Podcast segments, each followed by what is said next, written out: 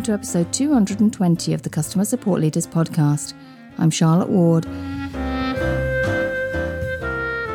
The theme for this week is building a team from scratch, so stay tuned for five leaders talking about that very topic.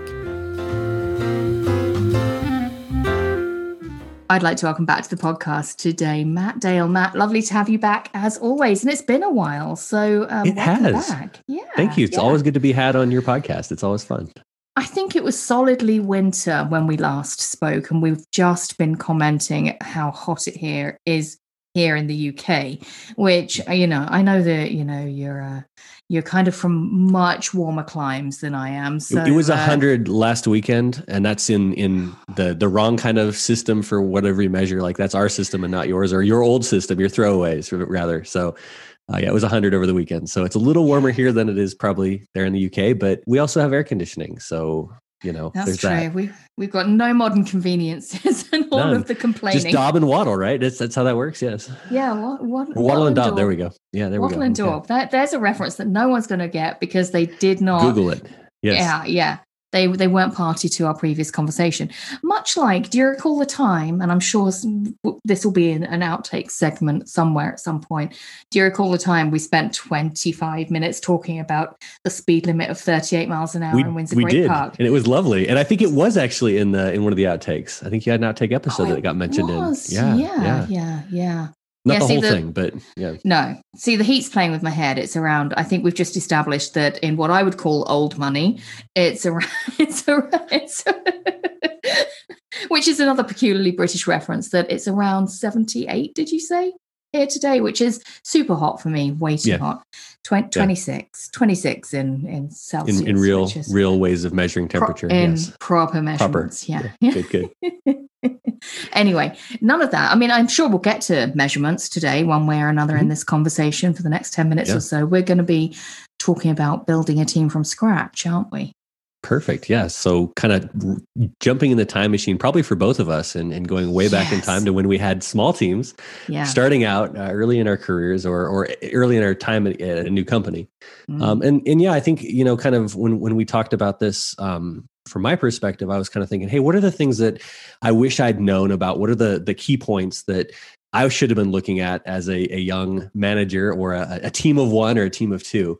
Um, and I, I, think I came up with a few different topics um, or a few different concepts. So I'll share those with the group, and I think we're going to dive in on one or two and kind of do a little more detail. Mm. But the, the first thing that I that I think about though, as as you as you're building your team, it's really easy to get caught up in the day to day. You're you're the single person doing support, or there's a couple of you, and it's like we're we're dealing with this mountain of, of tickets that are coming in, or chats, or phone calls, whatever channels you're supporting. Um, and and product is doing their stuff the company's moving quickly we're everything to everyone and and just doing our best to keep our heads above water. In that time it's it's really important to take a minute outside of the queue take a step back and and think about building processes that scale doing things that you know you don't need to do right now because you're a small team and and you're just kind of like hey we can get by with doing these things that are a little sloppy um, but if you maintain that sort of um, that process as as the team gets bigger you're going to find yourself in a position like i have and charlotte that you may have as well where it doesn't mm-hmm. work anymore and that's and that's a huge problem and so if you can kind of approach it from the, the outset by saying hey how is this going to work when we have twice the number of clients, twice the number of tickets, five times the number of phone calls? Like whatever those things are, how, how will this process work? The next topic that I think is really important is getting things out of your head and onto paper. Now, I don't necessarily mean putting them on physical paper, but you know, we have this bad habit as human beings of of knowing things in our head, and once we've learned it, we don't have to think about it anymore. And so, again, if you're a small team and you've you've got everything in your head, and you know how to answer things, you know to go talk to John on on IT programming to get this thing done it's all it's all there and you know what you're doing what you really need to do though is think about those different processes and, and document them in such a way that someone coming alongside you is able to look at that document and go ah this is what i need to do they don't need to ask you the question mm. they just mm. can go hey here's the reference here's the resource mm. um, so I, I, think that's a that's another thing that i wished i'd done more of uh, in, in my uh, earlier days um, the next one that I, I, think is important, and, this is one I think I want to come back on a, a, little later, talk a bit more detail, but really identifying the thresholds or metrics or or ways that you know when it's time to hire someone. Because um, typically, when you find yourself in those positions, you're running crazy, you're doing the best you can, and suddenly it goes from being a 40 hour work week to being a 50 hour work week and then it's a 55 hour week, work week. And by the time you realize oh shoot i need someone else you're already running at 115% and there's no extra room to say i've got to take time out now and, and build a hiring process and build an onboarding process and find someone that's great to hire and get them up to speed and on our on our product. And so um, and again i think we can kind of dive in on this a little bit more but but that's a really key part of of understanding hey how do i how do i get ready for a team that's going to scale the last the last thing that i think is is essential or really important to think about would be to put together a training plan uh, and and resources kind of have things laid out as this is how mm. i want to train or onboard someone and this goes back to the stuff that you've put on paper uh, digitally or whatever that you've been working on as you learn things you're putting them down. Uh, but but actually having kind of a formal plan in place when we when we're ready to hire someone these are the things that i want them to know. That's really important because again typically that first hire the first few hires you're underwater and and you're just being asked to do more work. And and when you get that new person on board you don't go from one FTE where you're where you're able to do you know a 40 hour work week, you suddenly are, are hampered and, and, hamstrung in your ability just to do what you're doing. You've got to onboard them, you've got to answer their questions, and so you go from being 100% effective to down to 60 or 70% effect, effect, effect however you would say that word. Yeah efficacy there. Um, and and and you're you're not able to be as efficient as you should be. And so mm. the the the queue is already a mountain that you can't climb on your own. You brought this other person to help and, and you're underwater. So i think those are yeah. kind of my big things that I wanted to, to share with the group as as things to think about as you're engineering your team and stuff to plan on? I th- I think they're all really important. I think there's a couple of broad categories and fact and and considerations that I would bring to bear on all of those. One is that uh, the the biggest consideration is that I think they all require the investment of time you actually have to carve out the time. And the longer you leave it, the harder it gets. Exactly as you were just saying, this is going to be a problem when we've got 50% more customers, 100% more customers. You know, when we've got four times the engineers or the agents, this is going to like magnify. Um, and then you're fighting a losing battle effectively. So I think that my observation is that all of these things require the investment of time and you're better getting in that getting that time in early actually. And I think that um, three of them I would almost put in the same category. I always say I've said in so many forums that I see processes as knowledge in motion. All a process is is a document that tells you what to do next it's just another form of knowledge, right? Um, and so I would say that really processes, clearly documented processes, um, and knowledge management and onboarding um, really all fall into the same category of being very clear about what you're doing and how you communicate it and making that all of that knowledge and those types of knowledge accessible and you know relevant and up to date. And and you know i mean we could talk for an hour on on accessibility and relevancy of knowledge i'm sure. I certainly have in other forums. Um, but um, but so it strikes me that that those three pieces are really really particularly about knowledge and time and and those are two things you really do have to invest in early. But but the the other the the third point you made out of the four around thresholds and around making those judgments which are really hard particularly early stage when you might have actually not much data to kind of go on. It's a bit more uh, hunch based isn't it i think? I mean unless you're very lucky and you're in a super high volume predictive environment from day one how do how do you even begin?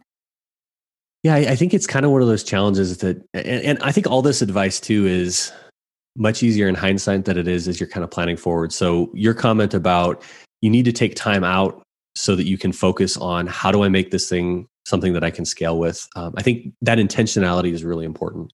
Um, I think there's a, a, lot of different ways one could approach kind of metrics and and and thinking through um, you know, capacity analysis and stuff like that. And you can get really crazy hardcore. There's there's some great software out there that can can do things that for you uh, based on kind of your workforce management. There's there's spreadsheets you can do. I did I did one series of calculations for a, a, a former uh, CFO several years ago where we're using the Erlang C calculation and doing all these different models based on you know when calls are coming in and and how many people you need to have to staff peak calls.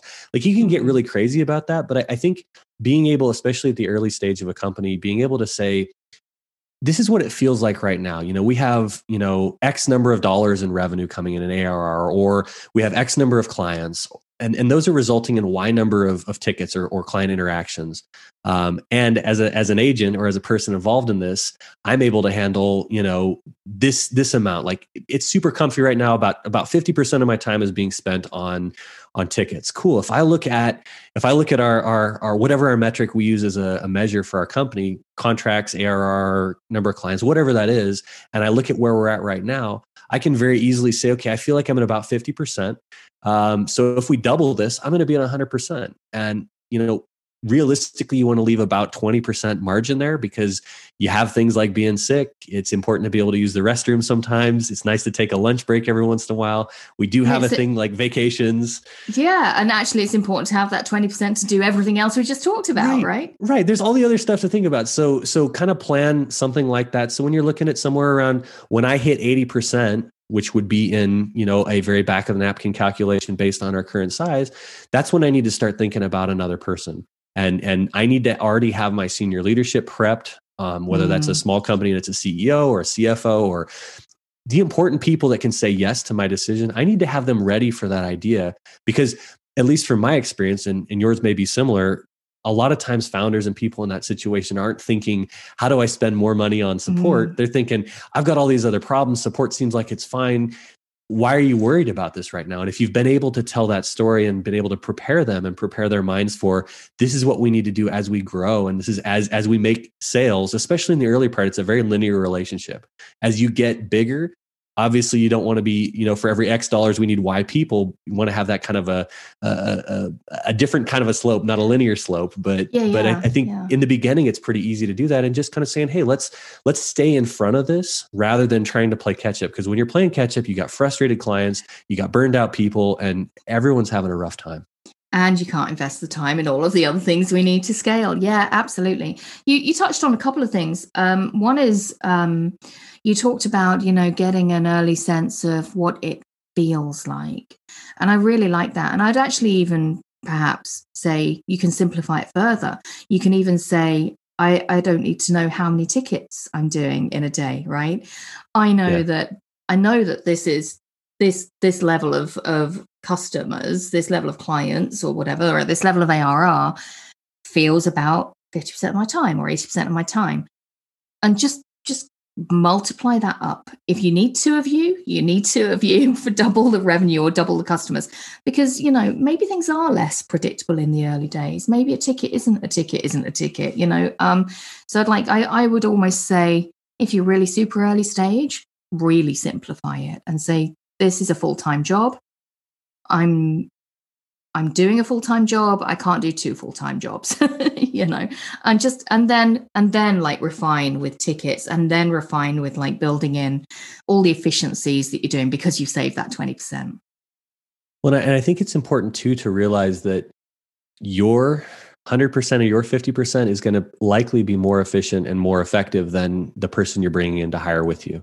Um, adding a second person to a team or a couple people to a team they're less efficient than a, a team of one in, in that small environment. And, and and likely they're less efficient than you. You're going to have to train them there's a lot of um, extra overhead when you have more people. And so when you're looking at those cut points and you're kind of coming up with them in your head, again, don't wait until it's like, well, this is a full time job for me. That's probably like one and a half full time jobs for the next two people you hire. Yeah. And so yeah. don't just kind of go on, a, oh, I'm adding one and I'm adding one and I'm behind the whole time, but but realize, be realistic with who you are and the level of drive that you have and kind of the environment you're in and, and think about, hey, if if I if I could find someone else like me, which let's face it, there's not that many people exactly like us, you know, this would be where it's at. But realistically, like if, if I had 80% of that, this is we would be where I'd at. So yeah, you, use the back of the napkin, use the feel, um, but but definitely round up in in in in your mm. needs. Make sure you're having more people earlier than than less because it's going to give you that extra bandwidth that you're going to need to be a leader of that team and to scale with the company as it's getting ready for big growth.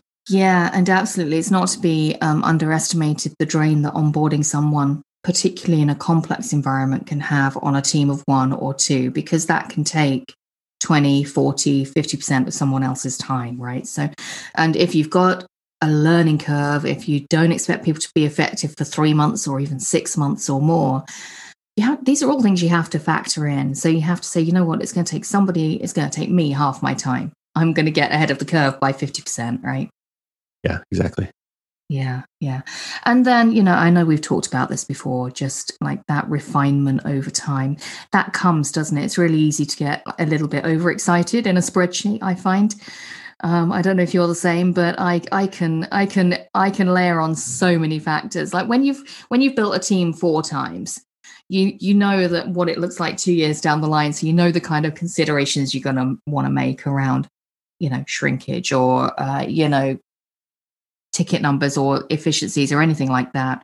I, I I'm super guilty of like setting up that spreadsheet on like day three and thinking, right, I'll pile everything in that I've got. it's just too too complicated. And I've keep I've it simple. Yeah. Yeah, I found I can spend like a week engineering a spreadsheet and get a hiring plan that is more accurate by about you know a week or two and weeks. I, and I, I yeah. think that's that's really important too. That kind of concept of good enough's good enough, right? When when, when I have I talk to my direct reports, a lot of what we do is it's like, hey, let's get it to eighty percent. Let's not kill ourselves for the last twenty percent. Let's put eighty percent in, and and then move on to the next thing and kind of go from there. And I think it's really easy in the beginning to be like, I have to get this perfect. I have to make it right. I have to calculate every possible whatever. Mm. Especially early stage, it's it's good enough to do back on the napkins if you're able to communicate clearly what's going on and, and if you're able to provide it in a language that the the person that's saying yes, I approve this can understand. Get it to that level, good enough for them, and then and then move on. And as the company grows and as your team scales, you're going to have a little bit more time to go. Cool, like now we can add in the complexities that we need to think about because we're adding second or third channels and things like that.